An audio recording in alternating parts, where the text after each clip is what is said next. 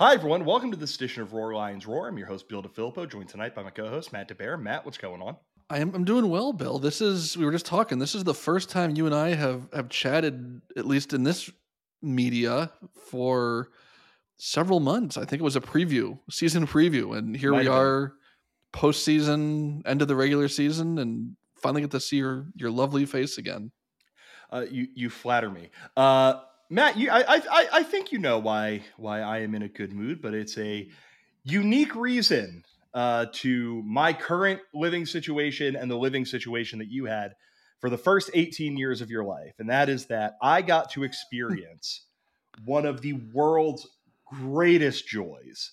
Something I recommend everyone experiences at least once in their life before uh, they go to meet their maker, and that is I got to listen to Columbus Sports Talk Radio today in the aftermath of Michigan State just kicking Ohio State, uh, Michigan, apologies, just kicking Ohio State's teeth in. It truly is one of the funniest things I've ever gotten a chance to experience. It's um I, I know I've told you this before, and you haven't lived in Columbus that long, relatively speaking.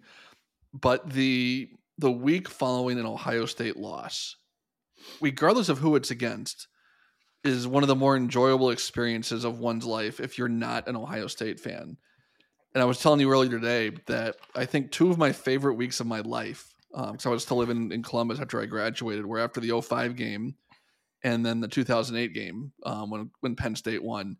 But and I, obviously you and I are not Michigan fans, but the the vitriol and hatred that Ohio State fans have for them and their desire 365 days a year to beat the brains out of Michigan is is so strong that when it doesn't happen, and now it hasn't happened for two straight. They haven't beat them now technically since 2019 because they didn't have the, the, the game in 2020 when yeah. Michigan uh, backed out with with the COVID test and whatnot. So they have not experienced that joy in three years now, and I think you can probably attest this better than I can living there now. They really thought this was the year. They thought that, you know, last year was the aberration. It was in Ann Arbor, with the yeah. bad weather. Michigan had Ojabo and Aidan Hutchinson, but they were going to get him this year. You know, they couldn't match up with the passing game. They couldn't slow down that, that elite Ohio State offense. And as you said, they just got their teeth kicked in. And it was I, I watched the game with some some Michigan fan family. um, and, and, I I don't have a huge reading interest in the game, and you we can make a case either one way or the other, whatever benefits Penn State more, you know, an Ohio State win or a Michigan win. But the the enjoyment that my family sitting on my couch got watching that game kind of kind of rubbed off on me a little bit, and I was getting into it there, especially late when Edwards broke the two long runs that that put the game away, and then just knowing what it was like back in Columbus. I got a text from my mom today who still lives in Ohio and is a Michigan fan. Something to the effect of I am loving listening to sports talk radio so much right now. Oh, dude, it was it was a it was a blessing. It was actually funny because that exact thing you said about this being, you know, last year being an aberration, and then the stuff that you listed were verbatim things that I heard listed on Columbus Sports Talk Radio today about the weather, about it being in Columbus, about uh, literally about Ojabo and Hutchinson not be all of these things verbatim got listed. It was beautiful. It was hilarious. Um, I don't think any Michigan fans listen to the podcast, but if you do, like, I, I, spend the next 364 days stunning because you absolutely believe this. And I think you are probably going to beat up on Ohio State again next season. But that's for another podcast. We are here to talk about the Penn State Nittany Lions. Penn State finished up their regular season with a 35 to 16 win over Michigan State to move to 10 and 2 on the year. Really great win for Penn State. But before we get into talking about the game, Matt, there was some huge, huge, huge news uh, in the Penn State Twitterverse today. And that is that Penn State is going to have its starting left tackle, Olu Fashanu, back next season. Fashanu, uh, a potential top 10 pick in the 2023 NFL draft. There were a couple of reports that came out that said he was going to return to Happy Valley. And then today he put out a statement saying, For the last three years, I've been blessed to have the opportunity to be around a group of extremely hardworking individuals. Everyone in this program has pushed me to become a better football player and, more importantly, a better man. Having the opportunity to play in Beaver Stadium in front of the best fans in the world this past year has been great. And I will never forget the moments that were created with this, this team this season. You would expect the next words to be, I'm foregoing my eligibility and going to the NFL draft with how that's uh, paragraph sent it up. But instead, he wrote, although playing in the NFL is a goal of mine, there is still more that I want to achieve personally and collectively as a program. After several conversations with my parents and coaches, I will be returning to Penn State for the 2023 season. I want to thank my family, teammates, and coaches who helped me get to this point in my life. My work here is far from over, and I look forward to getting back to work with my brothers. Matt, I, I, I think you were probably like me, where you you know we had we had all heard all the stuff you know this kid's wired a little bit different his priorities are a little bit different all these sorts of things. But it was really hard to imagine anyone no matter how noble your priorities are turning down going and being potentially a top 10 top 5 pick in an NFL draft. And yet here we are he's doing exactly that to come back to Penn State next season. It feels um it feels like uh, like unexpected good news in a way um because like you said you know guys just don't turn down that opportunity that amount of money um rightfully so um mm-hmm. and um if you if you aren't a subscriber go check out on three and subscribe and check out what sean fitz had to say about kind of this whole process and how james franklin the coaching staff worked through it with them because it's really i think really enlightening in as far as James Franklin's priorities um, in a very, very positive way, and what Olu Fashanu and his family's priorities are again in a very positive way. But like you yeah. said, we've there's been this this undercurrent of we think he's going to be back. That's kind of you know what his family would like him to do. He's still only 19. He wouldn't be he'd be just 20 years old um, as a rookie in the NFL. That'd be a kind of a weird dynamic, you know, with with these grown men and all that sort of thing. But you just don't expect the guy to turn down I don't know what top 10 money is in the NFL, but $20 million, $30 million, guaranteed money, life changing money, generational money, um, because of the risk of that coming back is there. And that's still there, obviously. Um, but it was one of those, I don't think, I don't think you or I really expected it to come out at this point, you know, right. The season ended, you know, less than 48 hours ago, really and you know he's already signing back up. He obviously hasn't played for about a month um, since the Ohio State game. Um, but I, I, love what this says about um, you know Olu and his family as as people. You know, yeah. you know their priorities of you know finish your education, um, get that degree, make sure you're set for life regardless of what happens on the football field. Um, but I think from a very football centric perspective, it's a huge testament to I think where the program is right now, the way it's been rebuilt over the last couple years, the culture that's there, the the leadership within the program, both from a coaching and, and player perspective, that a guy with all that going for him wants to be back, sees sees what, what's on the horizon, sees the uh, potential that the next next year's team has, and wants to be a part of it. And I think hopefully this is a, a sign of um, you know health of the program, what the players feel about you know the opportunities that are there for them. I think from a very practical standpoint, I think it's a, probably a testament to the NIL opportunities that are there. Um, mm-hmm. You know, like, like it or not, that's here to stay, and it's you know I'm sure a factor in guys like Olu and players that are of that caliber considering coming back and, and turning down the, that those multi-million dollar contracts. And I think I hope that it has um, everyone has to make their own decision, but I hope it's um, a positive sign for guys like Curtis Jacobs or Parker Washington who have their own decisions to make. Um, that they see a guy like this um, coming back for another go with it um, because they see, like I said, that potential that that 2023 football team has. Yeah, I mean, looking at uh, last year's uh, contract values for NFL top NFL draft picks. So for, for, for four year contract, the number 10 pick in last year's draft, Garrett Wilson, uh, out of Ohio State, went to the Jets, made, got a four year deal worth 22.6 million. Uh, Fashanu got as high as number five on Dane Brugler of the Athletic's big board. Number five pick this past year, Oregon's Kayvon Thibodeaux to the Giants, a four-year, thirty-four point seven million. He's turning down life-changing money, not just life-changing for him, but life-changing for his family, his friends, his whomever in there is going to need help and support from Olu Fashanu over the years. And you know, there's there's an inherent risk to that. Matt, you and I have been football fans long enough. We remember Matt Barkley was supposed to be uh, a surefire number one overall NFL draft pick. Goes back to Ohio, uh, goes back to USC, gets hurt, goes in the fourth round, and has just been an NFL journeyman ever. That carved out a nice career, but NFL journeyman ever since. It is not easy to turn this down, and like you mentioned, we we don't know for sure how NIL would factor into this. Obviously, we can make our assumptions. We'll probably assume there's something going on there, something very legal going on there, worth mentioning. But it's a testament to Fashanu, his priorities, the things that he cares about. I, in an interview with Pete Thamel of ESPN, he said that part of the reason he's doing this is because he wants to help, specifically wants to help Penn State compete for a Big Ten and national championship next year.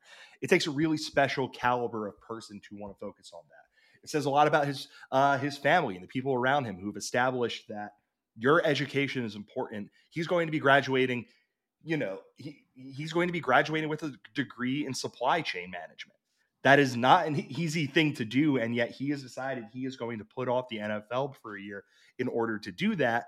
And that's a testament to James Franklin and Phil Trautwein, Mike Yurcich, you know, the rest of the offensive line that – it is more important to Olu Fashanu to be part of something special at Penn State and be part of a Penn State team that, you know, all of a sudden, if Drew Allar is the chosen one, we're talking about next year's Penn State team as potentially competing for a national championship. And it speaks to so many different people that we are now finding a program in that position. And one of the single biggest question marks that we had going into next year was who's going to be lining up at left tackle? Is it going to be Drew Shelton, a nice player, a really promising player, but a guy who, as we saw this week against Michigan State, still has some work that needs to be done? Or is it going to be the guy who, in his nine starts as a college football player, is already having people wondering, boy, can this guy be a top 10, a top five NFL draft pick? So, I, like, I could not be more excited about what this means for Penn State. You and I, uh, we've talked about this amongst ourselves, Matt. But you go through the list of other guys who have decisions to make. Who knows what this means for a guy like Juice Scruggs and whether or not he wants to come back and he wants to use his extra year of eligibility. Who knows if a guy like Parker Washington, who I think is going to be a good NFL player, but I don't think can imp- I don't I think he could help his stock a little by coming back. I don't think he can, he can hurt himself at all by coming back. Uh, other than you know getting some kind of injury and you know not i'm not going to knock on wood because my dog's here and he'd start barking at me. Maybe there's an nil deal. Maybe there's some other way to convince him hey come back for another year. Maybe that works for a guy like brenton stranger like you said a curtis jacobs or uh, you know adisa isaac could technically go to the nfl maybe he doesn't after this past year. So it's hard matt not to start looking at the rest of the team and what it could mean for guys who have decisions to make after the guy with the biggest decision to make one two days after the regular season ended said i'm going back to penn state. Yeah and i think it's um you you see it with the, these teams that start the year with that hype um, I, I, go back to Clemson a couple years ago after Christian Wilkins decided that he was coming back um, mm-hmm. Ohio State a couple years ago when Chris Olave decided he was coming back. Um, guys that are are surefire top, you know, first round NFL draft picks, if not top ten, top five NFL draft picks, that have you know huge dollar signs in front of them that want to get that first NFL contract because you get your second one sooner that way. Um, see what that roster looks like as far as the talent that's coming back, and Penn State just quite frankly hasn't really had a lot of that. They've had it with Jaquan Brisker a couple years ago, Ji'Ayir Brown last year, um, a little bit here and there. Um, but you th- think about this year's team with Brandon Smith on it, or think about this year's team with um, you know some of the guys that that opted to forego an extra year. Does does that put them over the top this year? Maybe in one of those games against Ohio State, for Mhm. example. Um, I I think this. I- I don't want to harp on it too much, but I think it's it's such a testament to where the program is, especially when you look about look at where we thought the program was three months ago, with all the questions that we had. Is this a seven win team? Is this a ten win team? Yes. you know what's james franklin's you know shelf life at penn state so much of that has been answered this year and i think looking at kind of the anecdotal evidence of what you know kind of james franklin's personality and and, and you see the way he just you know his energy level and his his level of humor and things like that um the energy on the sidelines during games um this this feels a lot more like a penn state team that we remember from pre-covid if you will Mm-hmm. um, as far as just the, the fun they're having and the the camaraderie between the, the players on the team. Um, it's a program that guys want to be a part of. The guys that that see what's going on want to want to enjoy as much of it as they can. Ji'Ayir Brown um, over the last week or ten days, leading into his final game um, at Beaver Stadium last weekend, um, I think is a, a testament to that. He's you know said something to the effect of wanting to soak in every every last minute because he's just enjoyed being a part of the Penn State football program for the last several years. Um, you saw it. We see it with Olu. You, you're seeing it with um, with the recruits that are coming in. Um, certainly, you're going to hear about it from guys that come in uh, via the transfer portal over the next month or two. Um, I, I I don't want to get too big picture because it, it is just one guy making a decision that's that's what's right for him. But it's if the program isn't where it is right now, then it's probably an easy decision for a guy like Olu Fashanu to, to make the other way. Yes, the, the the the educational side of it is the the age factor is still Mhm. there, but maybe you look look past some of those things because, well, I don't want to transfer, and I just don't think that what I'm coming back to is the right place for me. So you you you move on to the NFL. Um, like I said earlier, you see places like Clemson, Ohio State, Alabama, you know these these elite teams, Georgia, year after year have guys that that turn down that NFL opportunity because of of what they're coming back to with with their own football team. Yeah, and and, and And- if I can if I can interrupt you, Matt, it, they're turning down that opportunity because they see, you know, I can go back, I can go to the NFL right now and be a late first round, early second round pick, or I could come back, put on a show in my final year, and go be a top ten pick. And Penn State in. at- you know, Fashanu seemed like he was trending in that direction anyway, so he's a little bit different. But it makes you hope, hope and wonder that hey, again, maybe a guy like Curtis Jacobs can do that. Maybe a guy like Juice Scruggs can improve his stock by a round or two. Maybe a guy like Parker Washington can improve his stock by a round or two. Like this is this is something that it's very easy to just say kids are going to jump and take the money, but it's something that it's a decision for a lot of these kids and you know, I'm an advocate of go get paid as soon as you possibly can. But if you see an opportunity to make more money by coming back for one year, God bless you. I'll- I am happy to have you in Happy Valley. Well, I think one one last thought is we mentioned um, Jaquan Brisker, PJ Mustipher is a guy who did Jahan Dotson did it a couple years ago. I think seeing what those guys have done, you know, Jahan Dotson turned him into a, turned himself into a first round draft pick by Washington. Jaquan Brisker played his way into a second round draft pick. The Mustipher situation is obviously a little bit different with his injury recovery, but they've seen what the Penn State program can do for guys that are um, borderline picks, for lack of a better term. That you know, the the money as a fourth rounder is not nearly as good as the money as a second rounder, and I can come back to this place, work with this group of coaches, trainers, my my fellow players, and get better and ultimately make myself more money um, and and improve my my my value to the NFL. This is a place I can do that, and that that certainly has played a part in it too. So I think those guys that have done this before um, certainly deserve some credit as well because they they saw that that same opportunity and took advantage of it. And we'll surely talk about Fashanu and everyone else who has big decisions to make this offseason. Uh, we need offseason content. That's a really good source of it. So we will get to the rest of those guys in a bit. But we're going to talk uh, talk now about Penn State's win over Michigan State. Again, 35-16 Nittany Lions win at home, bringing the Land Grant Trophy back to Happy Valley to move to 10 and 2 on the season. Uh, Matt, before we get into anything else about the game, uh, you are our uh, resident Michigan State correspondent.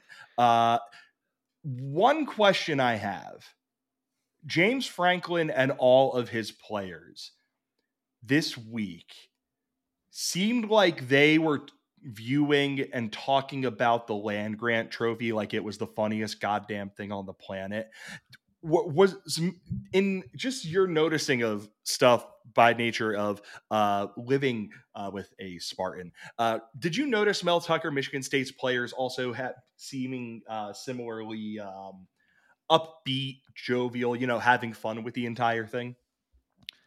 Not a whole lot about the Michigan mm. State football program has been jovial this year, so that's that's point number one. yeah, um, it, it's funny you ask because um, text thread with friends of friends of ours um, who are Penn State alums, with uh, my wife and I, who, as you mentioned, is a Michigan State fan, um, asked the same question, and I think part of it is they've got the Paul Bunyan Trophy they play for against Michigan.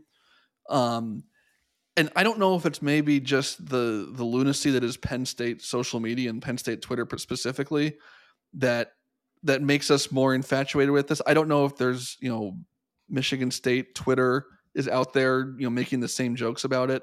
Yeah, but I I think our unique brand of lunacy on on Twitter and, and online is one reason why the the the land grant trophy has kind of taken on this this personality unto itself um, but no, I, I don't. I mean, I I don't get into the weeds with you know the Michigan State websites and, and message boards and things like that. Um, but in the the more mainstream media, if you will, there there isn't really this year any really any year, uh, not a whole lot of talk about it. Um, I even think of um, Audrey Stenner. Nick and I talked about this last week. Audrey Stenner wrote an article about the, the origins of the land grant trophy and, and the trophy shop in East Lansing that that constructed this monstrosity um, 30 some years ago for George Perles, the head coach at Michigan State when Penn State joined the league. Um, so it, you even have you know you know beat writers that are that are chasing this down from the Penn State side of things. I just don't see that with Michigan State, and I don't know if it's the like I said the the Paul Bunyan Trophy factor with Michigan. Um, and, and, like I said, it's not unique to this season either. This isn't a, a matter of it's been a, a, rough season in East Lansing, and they just you know aren't having as much fun as we certainly have had this year. Um, I just don't think it registers for one reason or another the way it does does with Penn State fans. Yeah, I, I mean, I'm not. I, I I I do not mean this as an insult, but like you can definitely see how the approach is that both schools, both groups of players take to it seems to be a reflection of each school's head coach. Like Mel Tucker, you know, I'm not again, I'm not saying this is wrong. I'm not saying this right, but he's a big time hard ass, and he doesn't seem like the kind of guy who uh, jokes about a ton of stuff. Meanwhile, James Franklin, uh, you know, Penn State put out that graphic uh, on let's see Sunday Tuesday or Wednesday maybe Tuesday Tuesday last week where they had Sean Clifford, Ji'Ayir Brown, James Franklin, and James, Jonathan Sutherland all give five star reviews of the land grant trophy. So like I. I it, it was just interesting to me because, like you mentioned, this has been a really tough year for Michigan State. I mean, you and I were talking before we started the podcast about how, like, I think Michigan State really sucks this year. They're 67th at SP plus after this game, uh, and I we saw that on the field. I thought Matt as we were watching this game. It felt like the only way Michigan State had any chance to win it was just total nonsense because Penn State outgamed them by a ton. They ran uh, passing yards. Penn State outgained them by 31. Rushing yards 160 to 25 for Penn State. Turnovers, Michigan th- State had three, Penn State had zero. Penn State controlled the time of possession, was way better. Blah, blah, blah. But it felt like the only way that Michigan State had any chance to win this game was if just some total nonsense happened. Was there any moment in this game where you were worried about Michigan State being able to pull off the upset? The the drive where Penn or Michigan State cut it to 21-16 because because as you said for Michigan State to win the game some some weird stuff had to happen and that was the drive of weird stuff. Um, there was the third and 18 conversion, which was actually a great throw by Thorne. Um, you know, you, yeah. you, see, Nick and I talked about this last week, the the up and down nature of Payton Thorne. Um, and then on that same drive, I think it was another third down where Penn State got pressure on him right away, and he just threw up a prayer that somehow got completed. It was one of those oh Yeah. God, here we go. And I think Keon Coleman and J- Jayden Reed made a couple big time catches on that same drive too. Not on the same type of throw it and hope kind of plays that I'm talking about that I think everyone remembers, but just well defended plays where the receiver, you know, was just better. Um, I thought, and, and I, you could sense through social media, and I'm sure those of you that text with friends during the game, you know, we're all kind of sensing the same sort of angst. It's 21 16. Michigan State had, had driven 75 and 70 yards on consecutive drives to cut it to the one score game.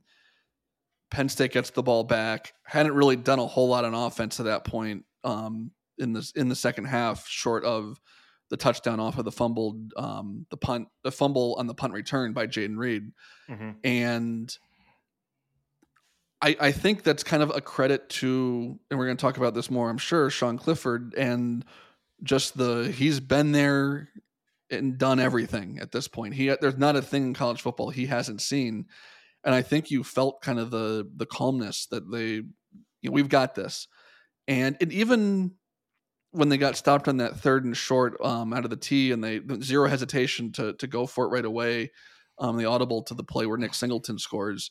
Um, it just it never.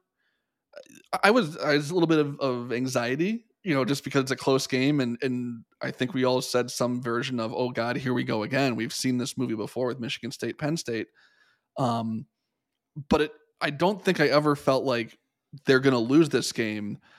But I think that that was kind of it's stating the obvious here was was obviously the key moment in the game, but there was no. Uh, th- I didn't feel any panic from Penn State. They hadn't done anything on offense in the second half, but they went right out there and, and went right down the field in, in 11 plays and 75 yards, ate up over six minutes.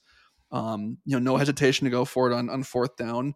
I'm sure Jake Pinegar's struggles in the first half played a part of that, but um, I, I think it's, you know, kind of the way each team season has gone. You know, Penn State Mhm. has, other than these those two games um, against the the best two teams they're going to play, and the best two teams that a lot of teams are going to play this year, um, they found a way. They, you know, made made the play plays they needed to make on offense. They came back. They forced another prayer by Peyton Thornton that uh, Kalen King picked off, and they kind of flipped the game in the matter of you know a half dozen plays or more um, between the end of that scoring drive, the interception, and then go um, the the long touchdown pass to Keandre Lambert Smith.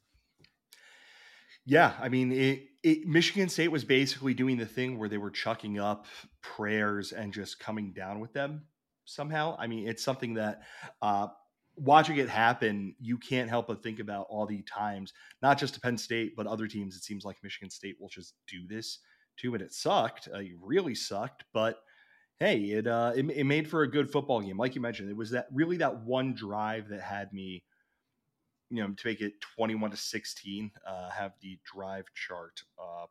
Where the hell did I put that?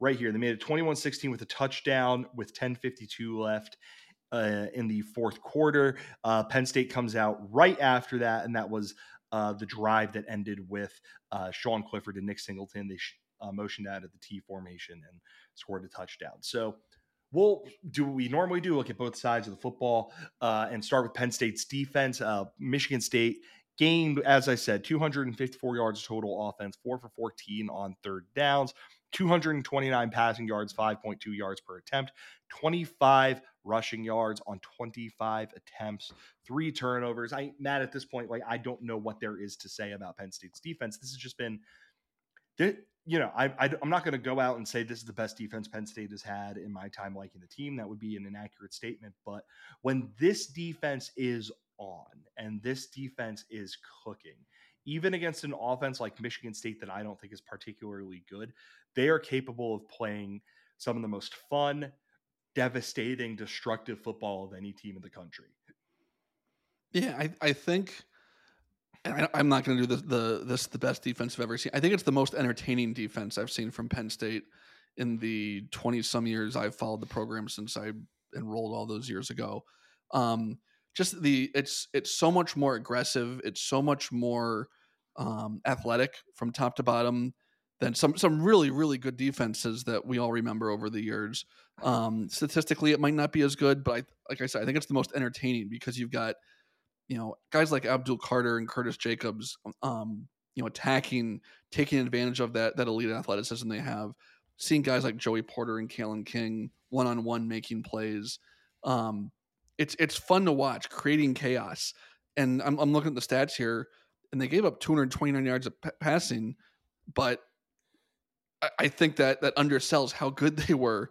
Um, yeah. Like we said earlier, there, there was some just you know fluke plays, you know, a, a, couple of fluke plays and a couple of really good plays where, um, you know, th- their guy just made a play. Nick and I talked about it in the preview last week that Michigan State's advantage on or, or strength on offense is their their receivers, Keon Coleman and Jayden Reed, and they they showed that they're two really good players. Jayden Reed's going to be a good NFL player. He just announced yesterday that he's he's foregoing his last year.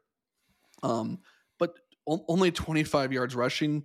Um, I, I don't remember. I'd have to look at the the individual the stats here by players, but Elijah Collins apparently had an 11 yard run. I don't remember that. I don't remember Michigan State doing anything remotely dangerous on the ground. Um, Jalen Berger had seven carries for 14 yards. Five, five, of those came on one carry. Um, they they were just, I, I think the, the the nature of the Manny Diaz defense, as we've talked about since he was hired, is they're going to give up the big play, and we've we've seen that all year. Um, but they forced three more turnovers. They probably could have had a couple more based on some of the the passes that Thorne threw up that um, you know he was very lucky to get away with. Um, but it's, it's it's been enjoyable, especially the last month of the season here, where it's almost like the light bulb went on and they they finally stopped thinking about okay, you know, this in this system, this is what I do. This went out there and played, and you know, obviously these players are athletically fast. That you know they they're, they're fast runners, but they cut out that that thought process. They cut out that half second hesitation where they had to think about okay, this is what I do when this happens and and you saw the benefits of that and I, i'm i'm very excited you know this you know to get a little big picture here about what this means going forward because i think um, barring some unforeseen job offer manny diaz is going to be back next year a lot of the key cogs in this defense are going to be back next year and they're going to be adding to it with transfers and, and recruits and guys that redshirted this year um, i'm really really excited about what we see in year two because that learning curve is gone for the bulk of the guys they're going to play. Um, and and you know see what Abdul Carter does. You know, it, it's it's cliche, but the guy's only a freshman, and the plays he's making. And I think it's probably not an understatement to say that he probably doesn't have a whole lot of idea what he's doing necessarily. He's just that gifted athletically that he can he can do some of the stuff he's doing. Just think about what he does with another year in the the strength and conditioning program, another year of experience just playing linebacker at the collegiate level. Um, and the guys they're going to add to it, you know, God, I hope Curtis Jacobs comes back from a selfish standpoint because of what a guy, what a guy like he can, what he can do in mm-hmm. in year two in a system like this. Yeah, I mean, Kalen King had five passes defended, a tackle for a loss, and a pick. Uh, he, he's Kalen King has a case for being an all American cornerback this season, and he has to come back next season. I mean, the entire Penn State defense, you know, Ji'Ayir Brown losing him is going to really suck. P- losing PJ Mustipher is going to suck. Jonathan Sutherland's a guy I think they're going to be able to replace, but you could tell that he just has like a really good pulse of this team. And then otherwise, you're looking at this defense and it's bringing just about everybody back or is going to have an opportunity to bring just about everybody back. But in this game specifically, like you mentioned, like I, Michigan State did nothing on the ground. This was one of the best performances we have seen uh, by Penn State's rushing defense. Uh, again, 25 yards, 25 carries, one touchdown. It was just that one little keeper by Payton Thorne on that. Like Thorne ran it in for two yards or whatever. But otherwise, like they just could not get anything. It was all about their passing game. I thought Penn State secondary played a fantastic game. And how many times over the years have we seen 50 50 get balls get thrown up in a Michigan State game and Michigan State receivers turn them into 70 30 balls? Like, I, I, I, I can't be that upset by just about anything that happened in this effort. You look at when they allowed points, they allowed a touchdown in each of the second, uh, each quarter in the second half. Uh, both were on pretty long drives where they couldn't get off the field, and that was basically just because Michigan State players kept making plays. So I'm ha- like I was very excited with this effort by Penn State's defense. I don't really know if there's too terribly much um, I don't know if there's too terribly much else that we can say that we haven't said all season because that's just what they've done. So let's move to the offensive side of the football, where was not a gross day. Well, it was not a great day. It was a pretty um, unsettling day, or at least it seemed like that. Matt, I when you look when I read off these stats for the offense, fifty percent of their third downs completed, 410 yards of total offense, 10 yards per attempt through the air. 3.5 yards per rush. I think the for the running backs that number is a little bit closer to like 4.2 or 4.3 something like that. And no turnovers. It didn't feel like they had that emphatic of a day. It felt like they were uh, in the mud a little bit. At least that's how I felt about it. What about you? Yeah, it felt it felt like a four o'clock game with a stadium that was probably about two thirds to three quarters full against a team that wasn't probably fully invested, um, but did some things that I think caused them some trouble, especially with you know Drew Shelton starting at at left tackle in what his third or fourth career start as a true freshman. Um, Hunter Nourzad is clearly not hundred percent. Um, mm-hmm. Salim Wormley is, I think, clearly not hundred percent.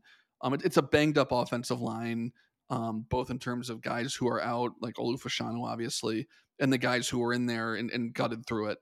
Um, you know, I'm, I'm, looking at the stats here. They gave up three sacks, the eight tackles for loss. Um, Michigan State, I think, was very aggressive in selling out to stop the run. Agreed. And and with Art Parker Washington, Penn State hasn't really found their way in the passing game. Really, until that drive where they they put it back to a, a, a two score lead at 28-16 and um, I think a lot of credit goes to a guy like Keandre Lambert Smith, who James Franklin called out after the game and said that, you know, it's, it's never been a question of talent. It's just the the consistency and not letting one mistake, whether it's a drop pass or a missed route or a missed block, affecting the next snap, affecting the next series.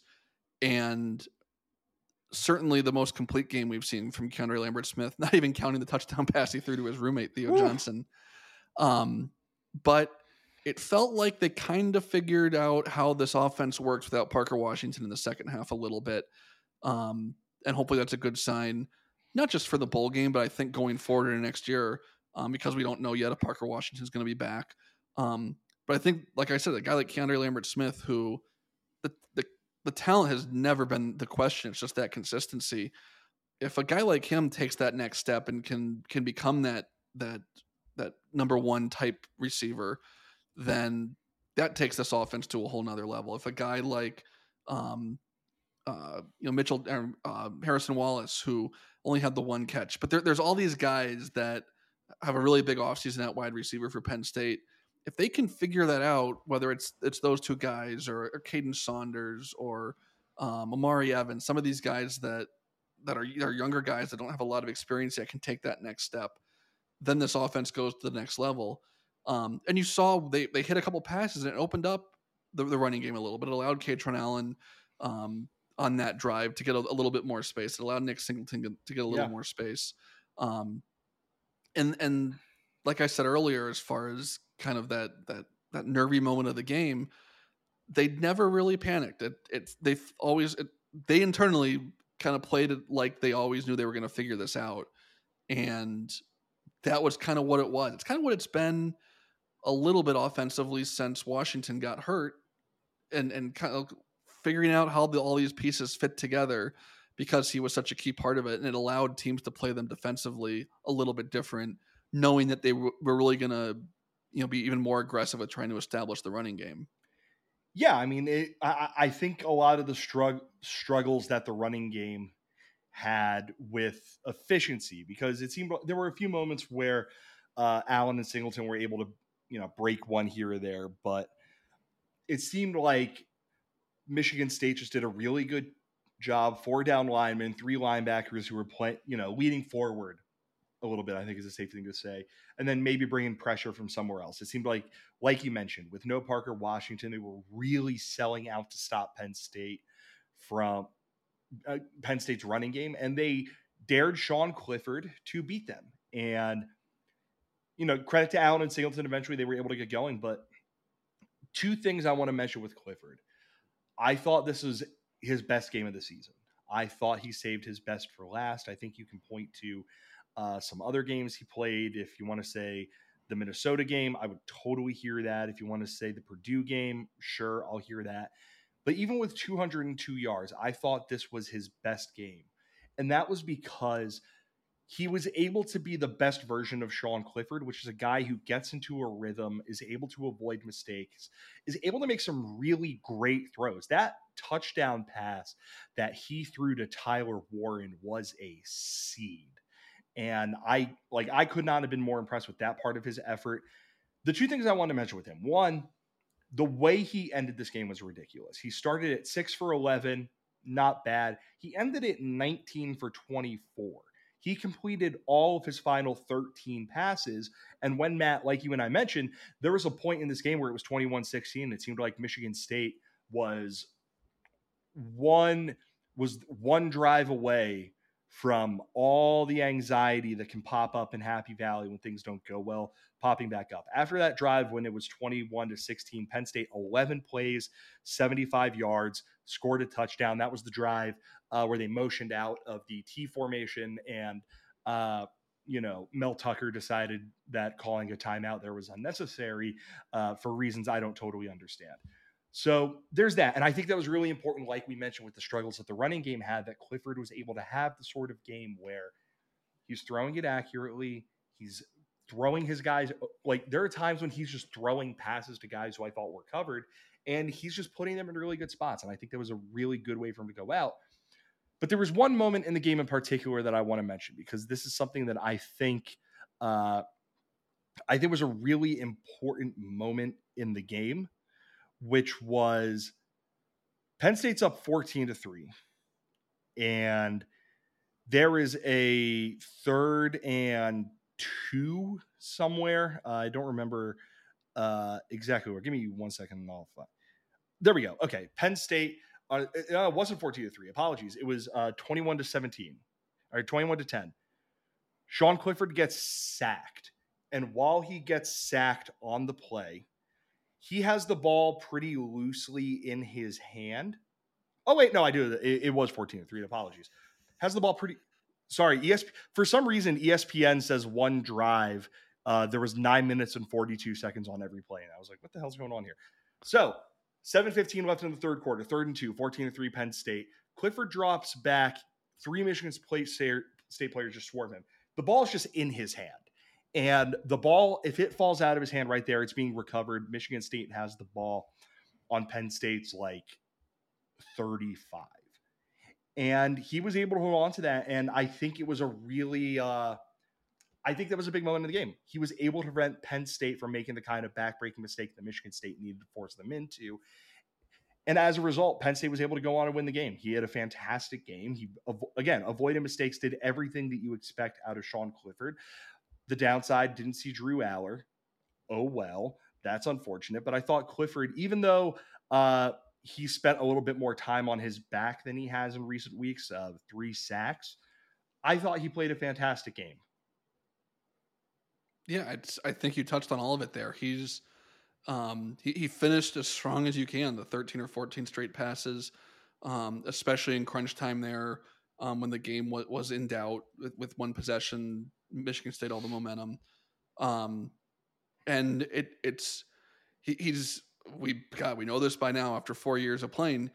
He, he, he very much is what he is, and it it just felt good. I talked about this with Nick last week. It felt good to see him go out, a guy who, um, on field performance aside, has represented Penn State as well as you can ask any any player, especially the starting quarterback at Penn State, to represent the university in the football program it felt good to see him get that moment. Um, I hope you got, everyone was able to see some of the social media stuff with he and his brother playing catch on the field after yeah. the game, racing down the field. Um, it, you know, on, on, a team on a sport where it's become more and more, you know, national championship college football or bust. Um, it felt good to see one of those college football kind of moments for a guy that that that's a good college football quarterback. That's that's that's kind of what he is as a as a football player. I'm sure he'll get a shot, you know, on his practice squad or something or in an NFL camp. But um, to kind of get that that last big moment on the field, um, you know, as a, a a critical cog for a team, it just it felt good to see him get that moment. Yeah, I mean it. The the one thing that that the mo- the entire game missed was a Sean Liam Clifford touchdown, which you know hopefully hopefully Penn State gets that in the bowl. I like you mentioned that moment where uh, that moment after the game where the two of them were just playing catch on the field was awesome. Uh, like you know, like you mentioned, this uh this this is becoming the NFL essentially, and to see that in that situation was really cool.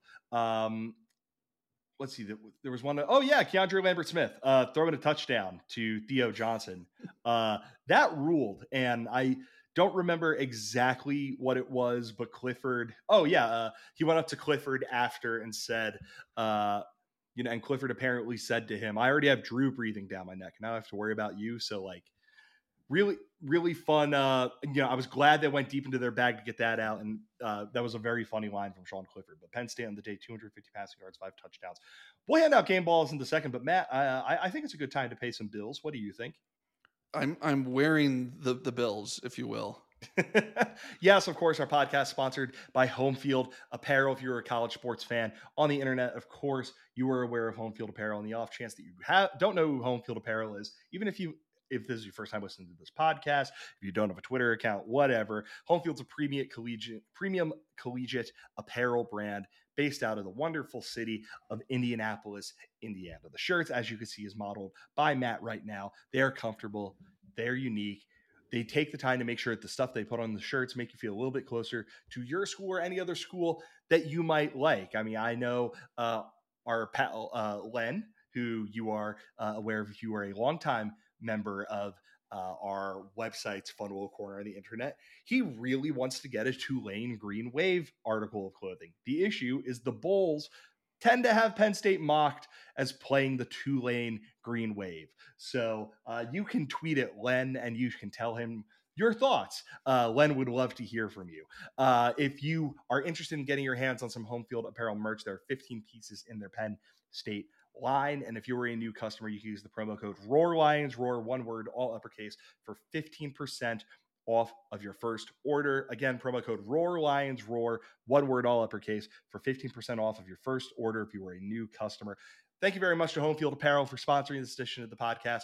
Let's get talking uh, back to talking about this Penn State team, Penn State's win over Michigan State. Matt, let's hand out some game balls.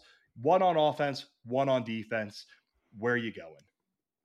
Um, I'm gonna start on defense because I think it's a guy that's kind of been a little bit unheralded this year.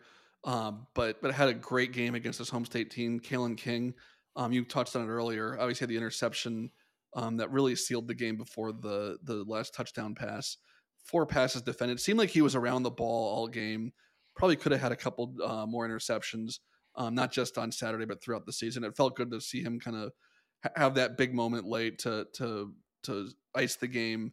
Um, offense, I'm, i think I know where you want to go, so I'm going to go with Tyler Warren because I thought he made a couple big plays. Obviously, the touchdown p- catch, um, but I, I just it felt like he was kind of one of those guys that was involved in a lot of stuff. You know, bit, whether it be big blocks, the touchdown catch, um, kind of did a bunch of under the radar things. And I think a guy that's kind of been lost in the shuffle at tight end a little bit this or this year with the emergence of Theo Johnson and Brenton Strange um, being bigger factors in the passing game. I thought Tyler Warren had a really good game on Saturday. Yeah, I mean, I I absolutely agree on uh on, on defense. I thought Kalen King was just out of his mind, and he was for how good Abdul Carter is, and I think Abdul Carter is a, a load of a football player. Uh, I thought Kalen King was the best player Penn State had in uh, in that football game on that side of the football, and you know, it makes you think what can he do in his second year as a starter, third year as the program. Like he has the potential to be really, really fun, really, really special. He already is really, really fun really, really special. And then, yeah, offense, I have to give it to Sean Clifford. I thought Clifford had, again, his best game of the season, just seemed in total control of everything at all points in the game. And like that's all you can really ask for out of him. So, give it to the two of them. Um, you know, and then special shout out to everyone who played their last game in Beaver Stadium, whether that's Clifford, whether that's Ji'Ayir Brown, PJ Mustipher, uh, anyone along, anyone on either side of the football, even if it's a guy who might go to the NFL. Shout out to all of them. I, it's been a really rough couple of years for Penn State football. Uh, we were going to do a quick recap or just our general thoughts on how this season went, but like I mentioned, we need further offseason content. So we'll save that for a little bit farther down the road uh, while we're trying to kill time before Penn State's bowl game. But uh, Matt, the senior class generally, it's been through some weird stuff during its uh, between four and in the case of Sean Clifford and Jonathan Sutherland, 11 years in Happy Valley. Uh, really glad to see them go out the way they did because I think I, they they absolutely deserve to go out with a win. Yeah, I think it's all those guys that have been here. You know, the guys that, that are in their fourth year um, started out with a 10 win season, 11 win season with the Cotton Bowl championship, tons of momentum going into the offseason. And then, you know, that once in a generation, once in a century global pandemic thing happens. And just all the momentum of the program is is crushed. And the struggles on the field have been have been well documented. Um, probably wasn't the easiest time to to decide if you wanted to stay in Happy Valley or not, with um, you know opportunities for a lot of those guys elsewhere. But credit to them for um, you know sticking it out and and really I think being the whether they're they're key players on the field or key guys in the locker room. I hit on it earlier, but the um the the culture of the program is kind of back to where it was three years ago, four years ago, five years ago, when this thing was really rolling, and it felt like James Franklin had you know kind of the the world at his fingertips um, as far as you know what Penn State football was about to become. Mm-hmm. Um, those guys stuck through it, and they've been such a key part of of maintaining. I think what what the Penn State football program wants to be in this this iteration with James Franklin wants wants the Penn State football program to be, um, which has led to a whole lot of success in his gosh eight years now at the helm of this thing. Um, but it's you know you mentioned the guys Ji'Ayir Brown, PJ Mustipher that that have been on the field, big names for a long time. But there's so many guys that that you know come in in in, in garbage time late in games when the when the game's you know been decided that are um deserve some credit too. And I, am not even going to try and name names, but guys, I think of a guy like Dom DeLuca or Devon Ellies mm-hmm. um, that have, have, you know played a little bit this year, um, but have either been passed in the depth chart or just never really progressed up it.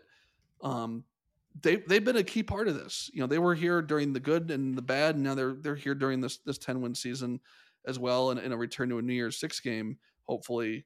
And I think what you know, we, we talked about it a little bit earlier, but where we see this going in t- the next couple of seasons with the talent that's here and, and the momentum again, um, those guys are the guys that established it, and I hope that um, that we don't forget that when they're not here, you know, getting that those accolades and that recognition um, on game days, because it's it's a cliche, but they're they're the guys that that built this and and set this program up for for the success we all expect and we all hope for the next couple seasons.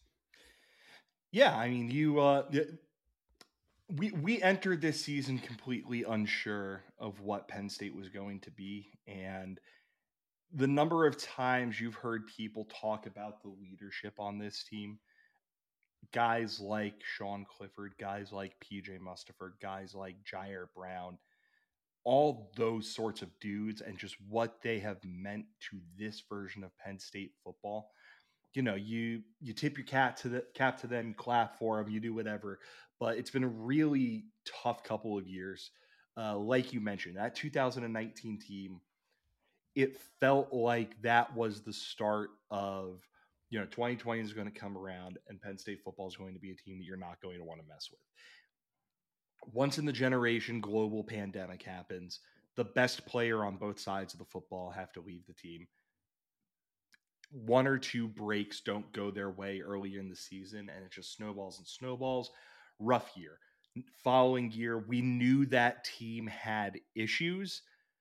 The two biggest issues that team had kind of ran into one another in that Iowa game with the two leaders on both sides of the football going down and having their seasons end.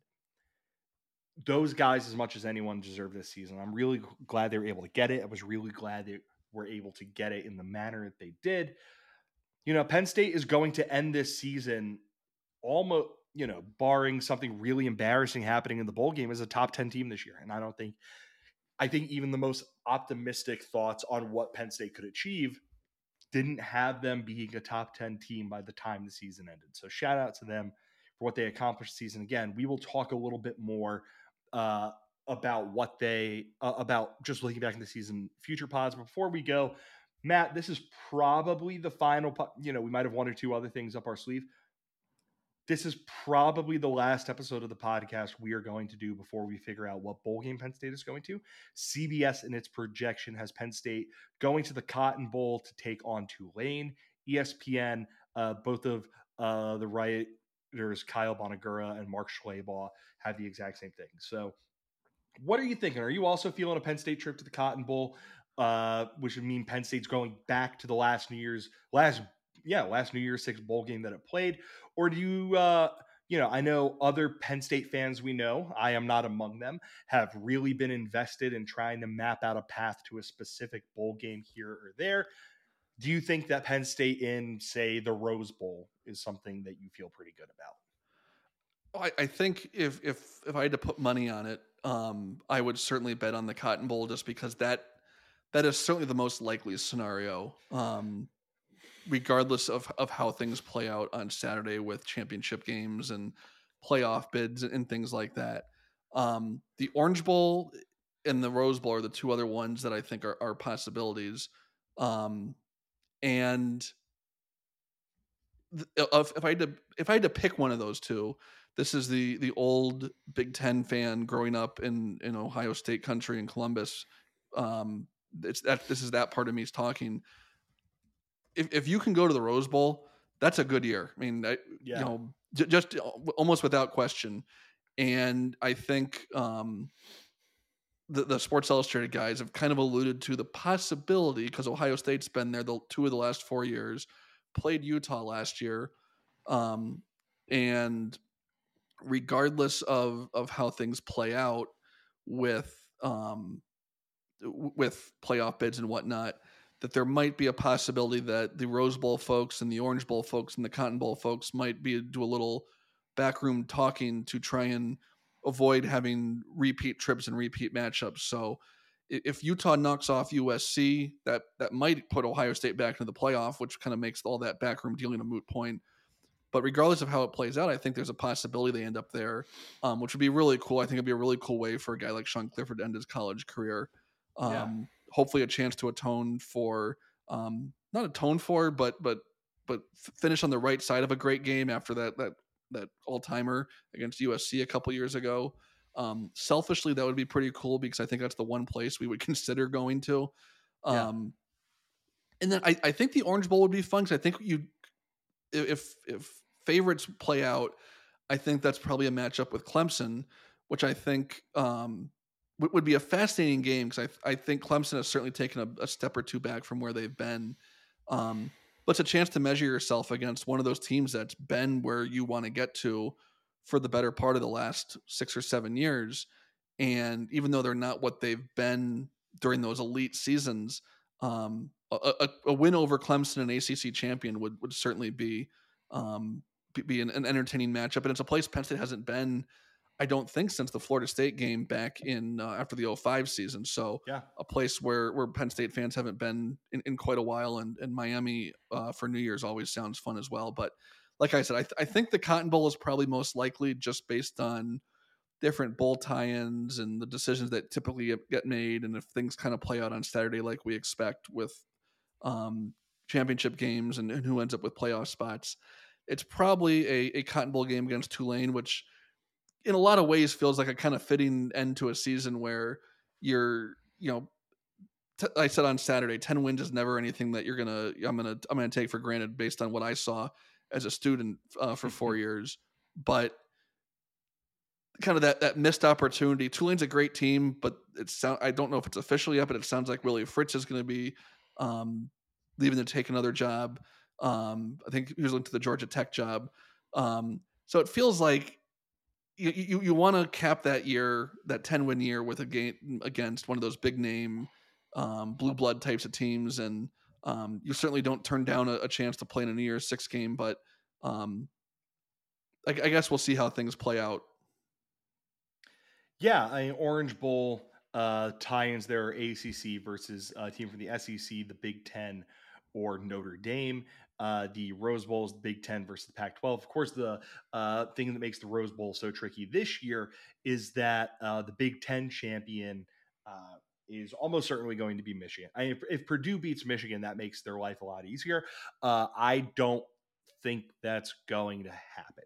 So, uh, the Big Ten champion is going to be heading into the playoff. There's there's a possibility that uh, with a couple of upsets happening elsewhere in the world of uh, conference championship week, there are two Big Ten teams making into the playoff with Ohio State sneaking into that four seed.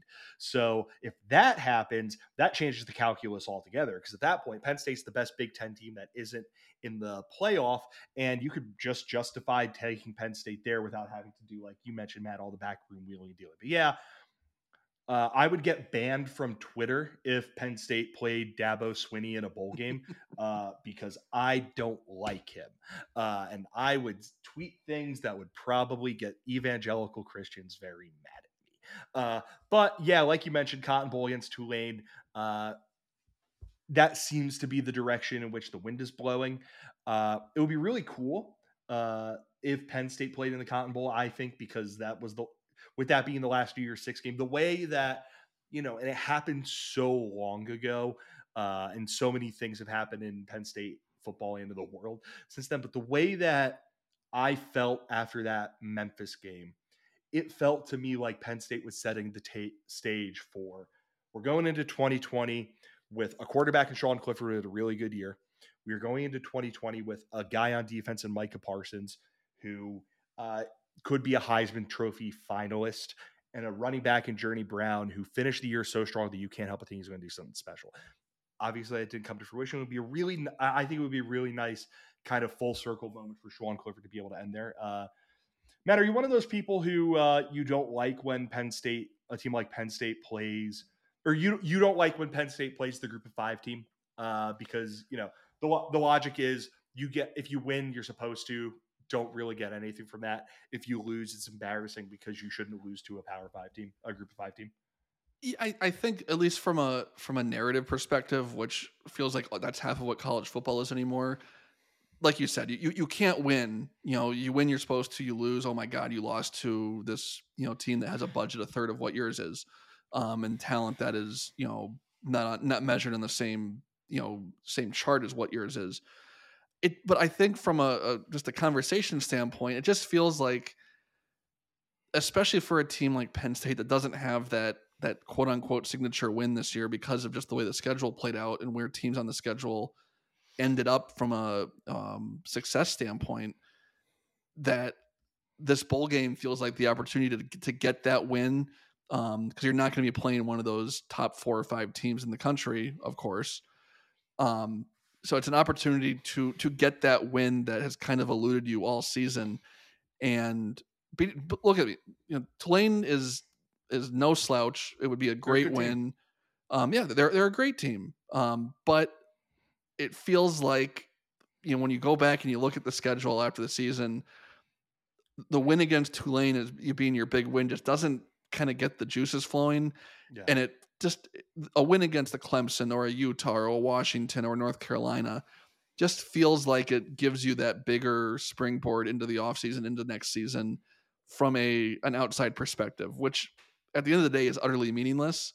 Mm-hmm. But that that's kind of where my mindset is is it would be nice to see this group that has had a really good season that I think um, is one of the seven or eight best teams in the country to get that win that kind of confirms confirms that for us as fans, confirms that to them, confirms that for the big picture when you go out on the road recruiting and trying to bring kids in through the transfer portal and that sort of thing. Yeah, I mean Tulane, uh, number 28 team in the country in SP plus. Uh, according to SP plus, Penn State will be favored over them by about 10 points in that game. Uh, team they they beat Kansas State in Manhattan Uh, Kansas State is going to play TCU for a uh, Big 12 title this weekend. So I, I I get the that stance, but I'm just of the belief that when I look back on this season, I want you know Penn State being able to say, uh, Penn State being able to say they won 11 games would be pretty sick. Like I would just be very happy with a 10 win or an 11 win Penn State season, especially considering the expectations I had coming into this year. So, uh, yeah, give me however it happens. If Penn State were uh, to play Tulane and beat them 56 to nothing, I'd be very happy. If Penn State were to go to the Rose Bowl, uh, get a little revenge on Michael Penix and beat Washington, I'd also be very happy. So, uh, yeah, there's all that. Man, any any final things you want to say before I wrap up the pod? No, I think it's. Um, I'll try and keep this brief, but I think this has been a, a great season for Penn State, considering where they were three year, three months ago, and all these questions. They didn't answer all of them. They answered a lot of them, and I. It just feels like the the health of the program was somewhat in question. You know, this time three months ago before the Purdue game, and I think if you talk to any rational Penn State fan or anyone who covers this sport for a living they're going to tell you that you know Penn State's in a really good spot, which is not something we we were saying going into the season, and certainly not this time a year ago. To, to see, I think the the work that everyone in the program has done to get them back to where they are right now and where they're set up to go the next few years um, is really good to see. You know, just as a, as a fan, um, the, the, the team you cheer for um, stuck with their plan and got to where got back pointed in the right direction in a really positive way. Yeah, for sure. I mean, it's been a it, it was a much better season than I anticipated. Uh, you know, when your only losses are to two of the five best teams in college football, you know, you don't love that. Uh, it kind of stinks. Uh, but you know, generally, gen- generally pretty happy with things, especially because I thought this was an eight-win football team. But yeah, we'll have plenty of off-season content coming for all of you in the coming days and weeks. We'll have reaction to future decisions made by Penn State players to potentially return or go to the NFL. Any other big news that might come through the Penn State Twitterverse, and of course, we got ourselves a bowl game coming up, so we'll be talking about that. We want to thank everyone for listening to this edition of the podcast. As always, make sure you're subscribing wherever you go and get your podcast. If you're using Apple Podcast, please go leave us a five star review. If you're using Spotify, anything else, go leave us a five star. Go give us a five star rating over there. Please follow us over on our Twitter account at RLR blog. Uh, head, head over to YouTube, hop into the YouTube comment sections, talk about Penn State football there. Have some fun there. Might as well have some fun we all die someday. And of course, thank you very much to our sponsor, Home Field Apparel, for sponsoring this podcast. Again, use the promo code Roar Lions Roar, one word, all uppercase, for 15% off of your first order if you are a new customer. One last time, thank you everyone for listening to this edition of Roar Lions Roar. For Matt DeBear, I'm Bill DiFilippo. Take care, everyone. All right. And now I'm get to wait. So something went wrong stopping. Please reload and try again. What the hell does that mean? Mine still says recording. I hit the stop button. It says we're still recording. All right, so I'm making nothing. I'm going to hit uh, refresh and see what happens. Okay. All right, this will be fun. I Have fun with this, Nick.